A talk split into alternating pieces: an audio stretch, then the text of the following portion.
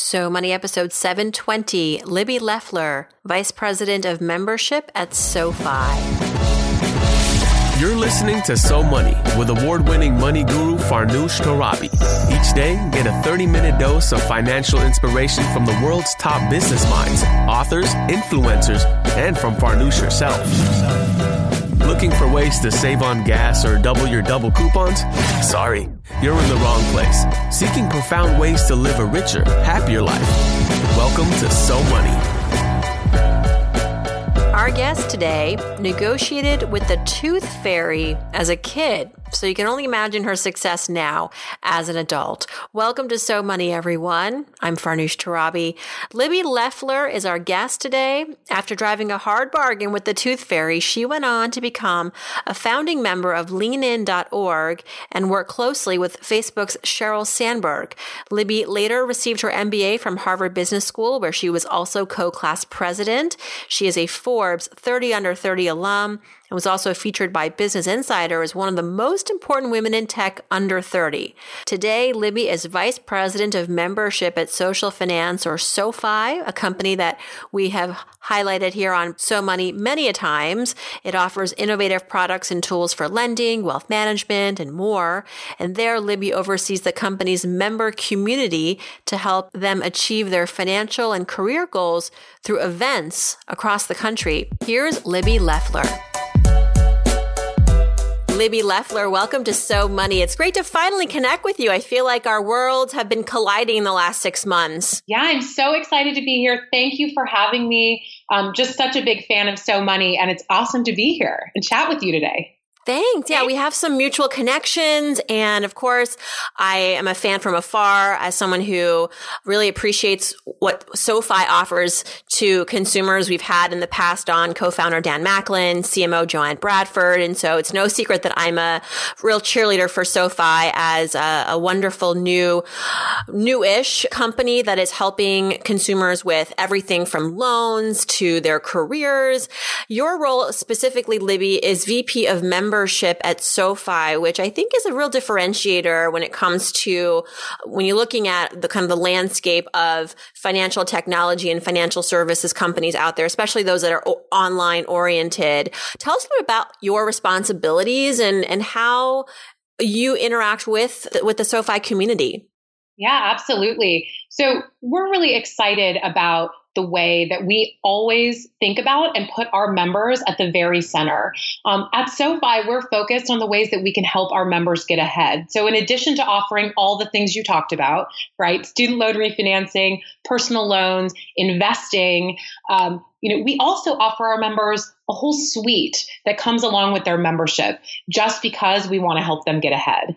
To us, our members are not customers. They really are members. And so we mean that in the things that we do with and for our members to help enable their careers and their money journeys, and also to help them with their relationships. So, the first big thing I would say um, that we're very focused on with membership is our community events. And we do hundreds of community events every single year all across the United States totally for free for our members to attend that range from everything from social and network networking opportunities to career opportunities and career seminars and more. Um, these are really great chances for our members to meet one another, and we love bringing them together to be able to do that. The second piece that we're focused on is our one to one career coaching and the career services that we offer at SoFi. And like you know so well, um, investing in your career understanding your worth and having a vision for how to get there are so important to be able to achieve those career goals. And so as we think about career, we really want to be able to give our members access to the best career coaches in the industry who can help them create that vision for who they want to, what they want to be in their career and how to get there. And so we're very invested in that piece of what we do. Um, and finally, I would say, on the online side, we have a very engaged Facebook group of over 40,000 members. The group is available just to those members. About 10,000 of them come back every single day, and they're engaged with each other in that group across advice, tips, and tricks. I go into the group quite frequently. I also pick up advice and tips there. And so that's a really great way that we sort of marry the offline and the online to really bring together and bridge the membership experience at SoFi. What are some of the hot topics that are coming up that are trending right now in your community that that you said, you know, even like you're learning some some tips and tricks from the conversations? Yeah, absolutely. I mean, I think the biggest thing that emerges and the strongest member insight that we see is that financial independence means so many things to so many different people. And so we really see that emerge through that member group. So for one person, it might be what you're talking about, right? Not having to take that one job because you're worried about paying the bills, but instead being able to make choices and whatever those choices might be, right? We're agnostic to what they might be, but we want to help foster and reward our members' ambition, whatever it might be. Whether your ambition is to save for a big vacation, whether it's to spend more time with family, whether it's to take the big job and the risk on something that you might not feel ready to do yet. Um, those are some of the biggest things that we see coming through and really emerging through, you know, both our one-to-one interactions with members and also in our Facebook group. Um, we also have topics that are kind of new and interesting on the forefront of career guidance and advice. So one of the things that came up um, just a few months ago was this idea of mid-career sabbaticals. Farnoosh, I don't know if you've ever heard of anyone taking a mid career sabbatical. I've had a few former colleagues who've taken these uh, over time we've got a lot of members asking us about this, right? Uh, at some of the companies that our members are working at, there are benefits when you stay for a certain period of time where you can take that sabbatical. And many are asking, should I do this? Is it good for my career? How do I think about it, you know, relative to my own success and relative to the goals that I have for my career? So I would say that, you know, there are all different things that emerge. Those are just some of the new things that we're seeing. And then, of course, there's the regular standbys. Everyone's always looking for advice on how to be a better negotiator. People oh, are yeah. looking for advice on how to ask for a raise and how to do it tactfully and how to do it in a way that your boss will be receptive to. And so our coaches are constantly fine tuning um, that advice and jumping into those conversations as well through our SoFi members Facebook group to offer those, uh, you know, great, great kernels of wisdom alongside our members who, you know, are so engaged and often comment to help one another as well, which is part of the benefit of being part of this community. Mm. I want to brag a little bit about you, Libby. I offered the obviously the introduction to you and your bio, but um, I want to just recap. So before SoFi, you've worked at Facebook and Google. You uh, worked closely with Sheryl Sandberg. You went to Harvard Business School, have your MBA from there. Marie Claire magazine named you one of the most influential women in America. My gosh, that's huge. Forbes 30 under 30 alum. That's if, very generous. That was very no. Generous. Well, I'm you know uh, they they I love they, the Marie Claire editors uh, are very selective. I, I they uh, make no mistakes. Um, um, and so if you were to give a maybe a title to this chapter in your career in your life that now you've landed at SoFi and leading the um, the you know the your head of membership and all of that what what would sort of be the the name of this chapter? And what are you hoping to sort of achieve in this period in your career? As i know you're just you're you know you, your star is really rising Oh gosh, well thank you. I mean that's just such a such a compliment, especially coming from you, Farnoosh.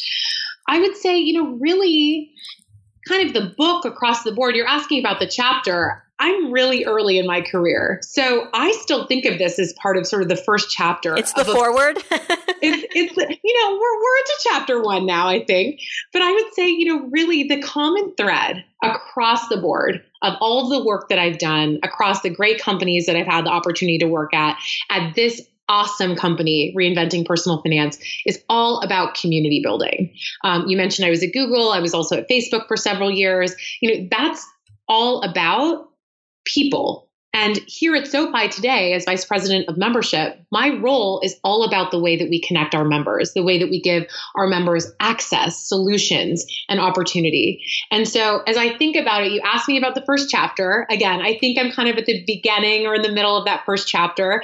Um, and really, it's all about how do you bring people together? Um, trying to be, you know, a great person in the community, trying to be a connector. Um, like you said at the very beginning, right? You and I kind of have been connected through different people um, over time. I think it's always great to be able to bring people together to help them achieve their goals. Um, and if I can help, you know, others achieve their goals, I feel like that makes me, uh, you know, feel a lot closer to what I'm aiming to do kind of in my career and in my work, um, you know, at SoFi especially. I'm going to guess that when you were growing up and you were going through school, that you were super organized, really driven, um, ambitious, great student. But what is something about you that falls short? Give me something so I'm not so jealous of you um, or so envious, right? Like, what is like a weakness or something that, you know, I was terrible at physics, even though my father is a PhD in physics. I got a D one one quarter in physics, and, and you know what? I almost like wore it like a badge of honor because I felt like such a cool. I felt like such a rebel. I was like, I got you know, um, yep. but yep. I'm not that I'm not the greatest at science. I'm not the greatest at um, also delegating work. I'm terrible boss. Um, so, what's something about you that uh, you know is is not a you know five stars? Yeah. So um, I am very organized, as you would say. I would say maybe organized to a fault. Um, I don't think it's a, you know, I think you should be able to kind of go with the flow a little bit. I'm getting better at that. It's taken some time over the years. I mean, the other thing that is really ingrained and that I work on every single day is how quickly I move. So we all want to move quickly. We all aspire to move fast. Um, there are good and bad things as it comes to moving quickly. I think that there are times when if you move so fast that you're kind of, you know, leaving behind critical and important details, um, that can be an issue. So I'm always trying to be as thoughtful as I can I have really sort of strong instincts about where things should go, where we want to go strategically, um, what the insight is, and what the insight or the takeaway might be. Um, and so when you move really quickly and you have those instincts, you think kind of everyone else around you is also on board. That's sort of one of my development areas among the many development areas I have, believe it or not, Farnoosh, which is, you know, to slow down, to be methodical, to take a minute and despite what my instinct is telling me to also consider the other side of the equation i think that's a really important lesson that i've learned in the last several years certainly learned this from joanne bradford who you know you know who brought me to sofi who's an amazing mentor here at sofi you know to really be thoughtful and to consider sort of all of the things that are going on before making kind of a knee jerk decision or a knee jerk reaction. But look, we all have plenty to work on. Um, mm-hmm. I focus on this every day. We have a great membership team here at SoFi. We have a great broader team here at SoFi. You know, one of the things I always try to do is ask my team for feedback. Um, you know, I haven't always been perfect at this. I thought for a long time that everyone just gives people feedback um, on what they're thinking and is kind of transparent or an open book. The reality is, you know, we have to constantly ask for this feedback all the time to improve what we do and get better. So that's something I've really practiced over the last several years, especially, um, is asking people for feedback, how they're doing, checking in, realizing that those small moments of personal connection really mean so much even in the world when you're moving super super fast um, and things are changing like crazy around you is just to slow down take a minute and really connect and again, it goes back to that community building, that connection, right? I'm all about connecting with people. Um, and sometimes I have to remind myself to slow down a little bit and keep those connections going. I want to keep that personal connection and ask for feedback about how I can get better um, so I can create new development areas. So if you have stuff for me after, I'm going to ask you after this. Yeah, absolutely. I mean, hey, I'm an open book.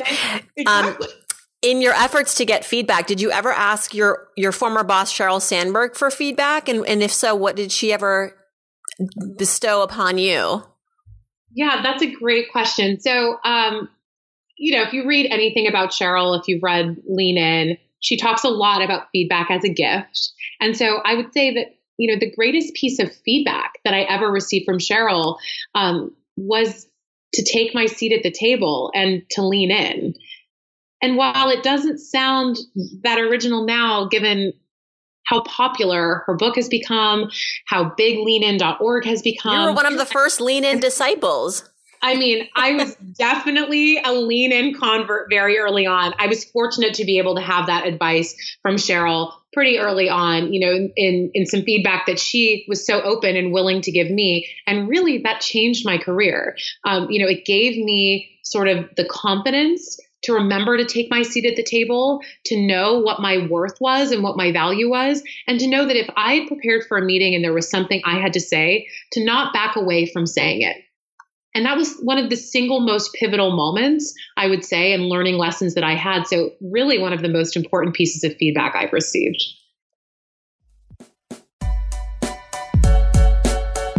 Think about the security Fortune 500 companies use. They need to know police are going to be on the scene immediately.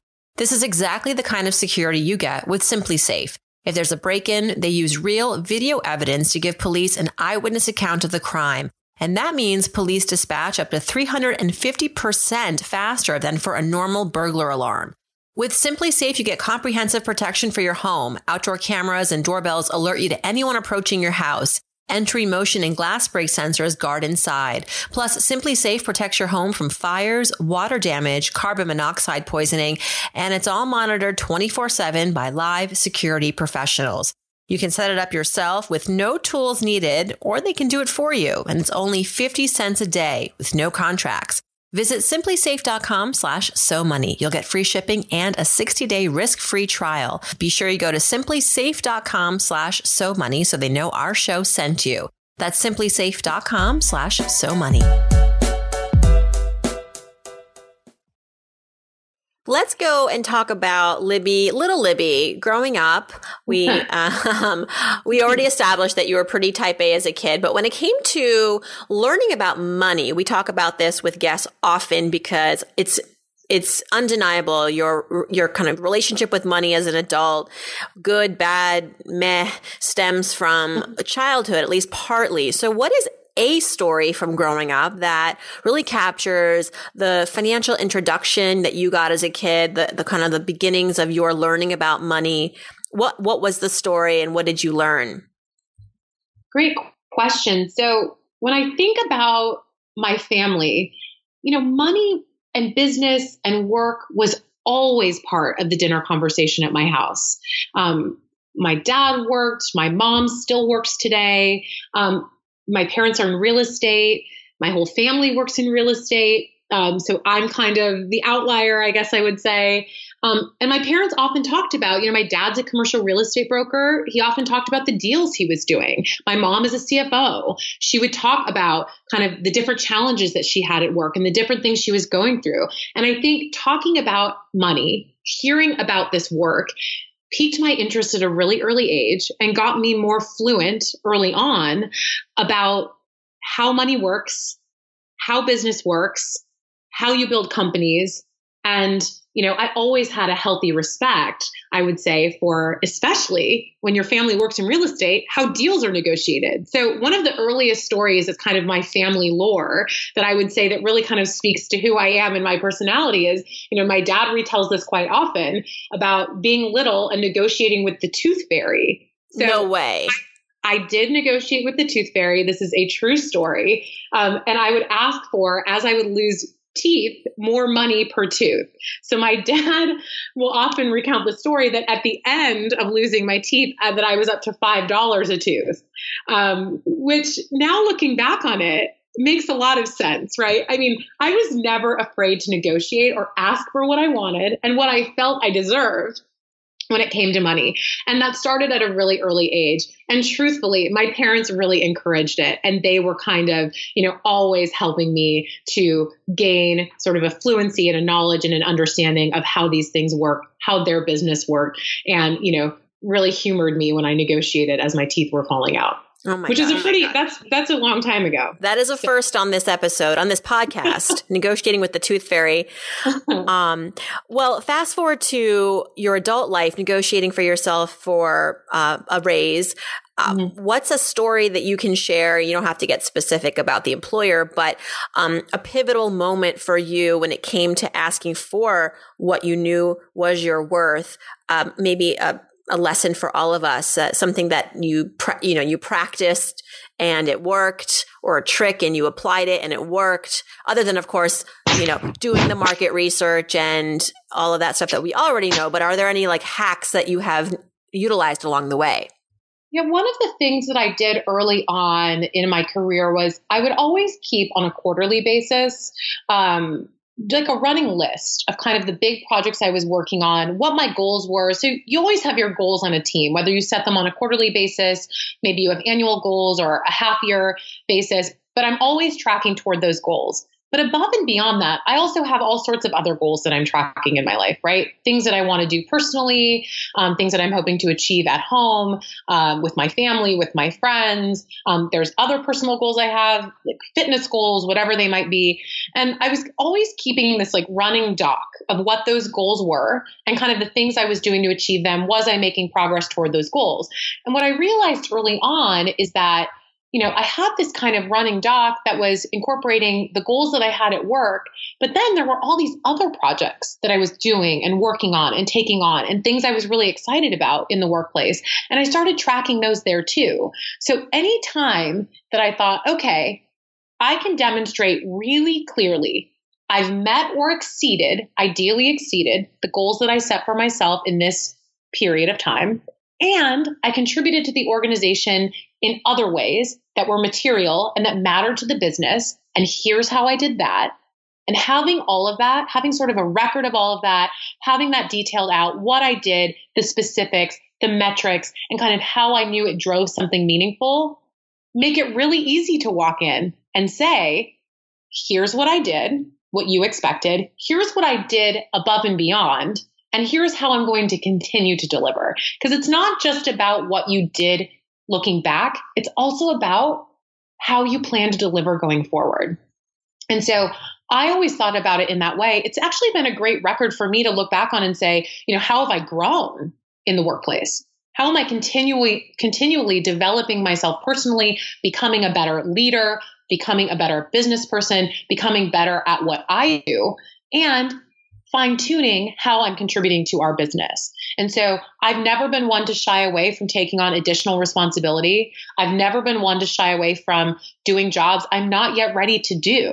There have been plenty of jobs in the history of kind of my experience to date where, you know, I took things on that I maybe wasn't yet ready to do. And that was the most exciting part. So when you're asking me about a hack, I would say keep track of the stuff you're working on and the ways that you're contributing above and beyond.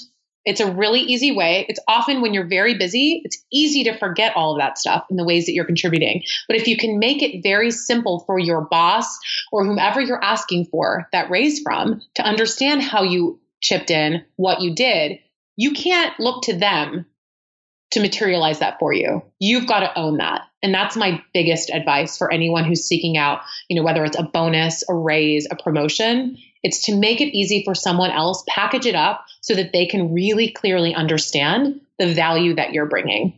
It's not always going to work perfectly. You no, can keep but building on that conversation over time. It's not a one, it's not a one time ask and you receive deal. This is, you know, when you're in the workplace, this is a compact that you have with someone on how you're going to deliver in the workplace and continually deliver. And to me, it's an ongoing conversation. Yes. And because you're making it easier for your boss, they're more likely to go out and be an advocate for you because the buck doesn't always stop with your boss. He or she then has to go to his or her boss and right. or HR and and see what the budget allows. And and if you do make that easier for them then they'll really appreciate it because ultimately that is what they have to do. They have to advocate on your behalf. But if you can just tell them what to advocate for or here's the proof um, it's going to probably happen a lot quicker too. Um, wh- when it comes to your financial life what is something that you're really good at and something that is a work in progress so I'll start with kind of the work in progress because, you know, I'm always focusing on personal development. So I would say, you know, as I think about finances and I think about my career over time, I'm always aiming to save more, to invest more, to get to a place of financial independence, whatever that might look like for me and, and my husband.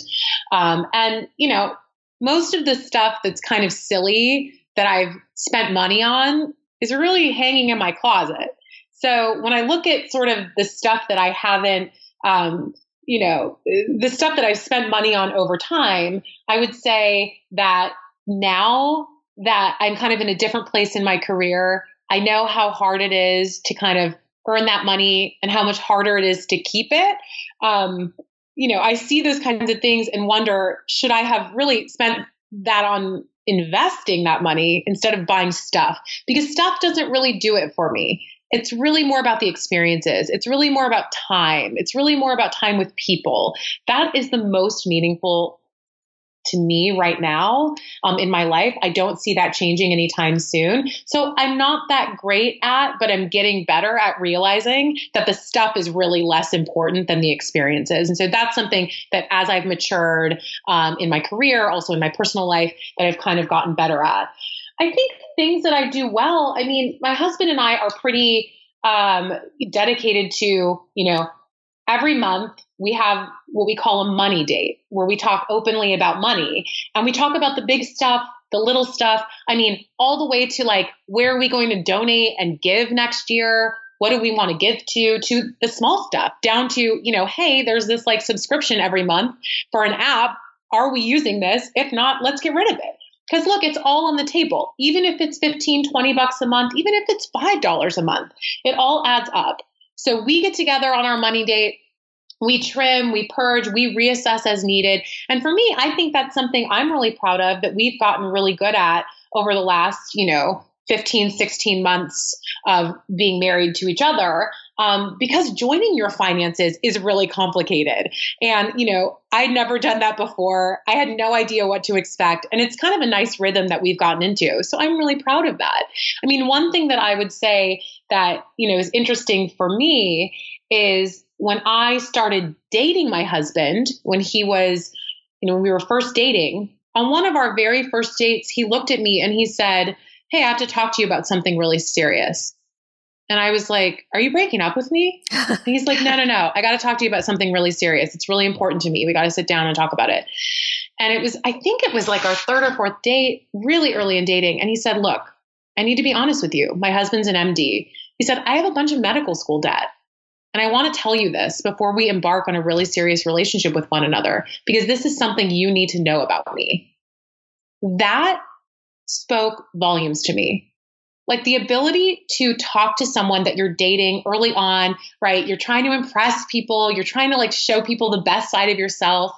And for someone to be so open, so candid about their sort of finances, where they are, and how they've invested in themselves because of their ambition to serve their ambition, to me, it's almost foreshadowing sort of my journey to SoFi and my real deep understanding and caring for our members and knowing what they've sacrificed to get there. And so that's something I'm really proud about. What is a big ticket item that you're currently, you and your husband maybe saving up for? This is a question that is brought to us by our sponsor, Chase Slate. We want to know what your next big purchase may be and how you're saving for it. So we're always saving up for uh, the opportunity to invest more in our SoFi wealth account. So we invest in, um, you know, we try to take and set milestones for ourselves to invest aggressively so that we can build upon that wealth. So there's always little things that we're doing, right? We're always trying to save for a rainy day fund and an emergency fund. We're always trying to hit goals of like what our savings are for this year. But I would say like we have a big number that we want to hit and put into our SoFi wealth account so we can make more on that. And that's what we're really excited about right now and kind of aggressively planning toward. Do you see yourself retiring early? I mean, it depends on your definition of retire. I love working. I love to be able to contribute and to be part of something. For me, work is a real social experience. It's the opportunity to, you know, have a way to contribute and give back and make an impact. And so I don't ever see myself, I mean, I don't want to say, like, I never say, I don't want to say always or never. Um, for anything. I, I don't know what the future holds, but what I would say is, you know, I'm loving the opportunity, especially at SoFi, to build community, to give back, to help build businesses, and to help be a part of something that matters to people and that matters in people's lives. And as long as I can keep doing that, I'll be out there pounding the pavement, making it happen. Let's do some so money fill in the blanks to cap the episode. You've been so great, Libby. It's been a pleasure to learn about your your past, your present, your future. Let's have some fun and fill in uh, some of these blanks. Don't overthink it. It's just one or two words. Okay, if I won the lottery tomorrow, let's say you won the Powerball, I don't know, hundreds of millions of dollars, the first thing I would do is. Farnoosh, I would take some risks. I think I'd try investing in crypto. Really? Yes, of course. I mean, I again, mean, like, you got that much to spare.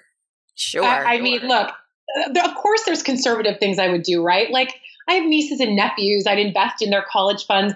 But look, I think if you, if it was like, if I won a million dollars tomorrow, I would take it and just invest in some crazy stuff. I'd educate myself in some really interesting things that are out there, including crypto and other things, and really try to make that money work for me. That's fine. I think that's when you do it. You know, I think that on, I think the whole crypto craze, it, it's there. I feel like we are talking about it as if like if you aren't investing in it, you're missing out. And I think it, when the average American doesn't even have $400 in the bank account to cover a, an emergency, you know, mm-hmm. that is crypto is just not something that should be on their radar. Uh, but sure, certainly if, if you have money f- to invest in alternative things because you've done all the other good work of putting your money in the conservative places and you have a little bit extra money that you're okay with losing, then things like crypto and, you know, other kind of riskier asset classes is, is probably that's like that's the time to to really look at it more seriously. So yeah. I concur. All right, one thing I spend on that makes my life easier or better or both is let me think. So, one of the things I love to do is write personal notes to people, like actual snail mail, which I know kind of dates me a little bit, especially having worked in the tech industry, but I love it. Like there's something so personal and tactile about receiving a letter in the mail, opening it, and having someone's handwriting there. Um, and so I actually subscribe to a company that makes it super easy. They send me five letterpress cards every month that I love and five stamps and they come in this little plastic thing and I stick them in my purse or I stick them in my desk or whatever and I take them around with me and when I have 5 or 10 minutes I'll jot off a note to a friend or I'll send a happy birthday card to someone that I know their birthday's that month and you know it's a really easy way for me to stay in touch with people I care about. Again, it all goes back to community. I just get such a thrill from keeping those personal connections, from building community. And this is a way I can keep that personal touch point going. Um, that makes my life easier. I mean, the other thing is, of course, there's all these on demand apps. Instacart makes my life easier. If you have, you know, I have gotten to the point where I'm able to use an app like that for grocery deliveries. I have not always been at that point. Um, certainly not in my life, and definitely not early in my career. And I made big sacrifices up front, um, including walking to the grocery store and walking home with the bags. But today I'm in a place where I feel like, you know, I can use those types of things, those conveniences, to make my life a little bit easier every day. Well, and they include the stamps. I mean, how much easier can it get? Exactly. Exactly. Uh, but yeah, Instacart. Going back to the first thought you had, that was I was still stuck on note cards because that's how much I liked that one. It's true. I don't think there's anything uh, overrated, underrated about a classically written note card with your own ink and signature. Yeah. It's it's it's timeless, and I hope that we never uh, give up that practice. Absolutely. All right. One thing I wish I had learned about money growing up is I think just the importance of why you pay taxes, how complicated they can be, and all of the nuances that go into it. So, I really think that schools should have a class on this starting very early, like in middle school, junior high, whatever you want to call it, for, you know, why you pay taxes and why that's important, um, how you do it and why to do it on time, or if you're not going to, what that means, and kind of all of the different nuances that go into it. Um, of course, like this is something as an adult that you just get more adept at every year as you go on. But I think if you're asking me what I wish I knew growing up, I wish I knew more about that growing up because as an adult, I've kind of had to cobble around and sort of figure figure it out as I go and as I'm, you know, getting more sophisticated in some of the things we're talking about, which is, you know, investing and, and how we're saving.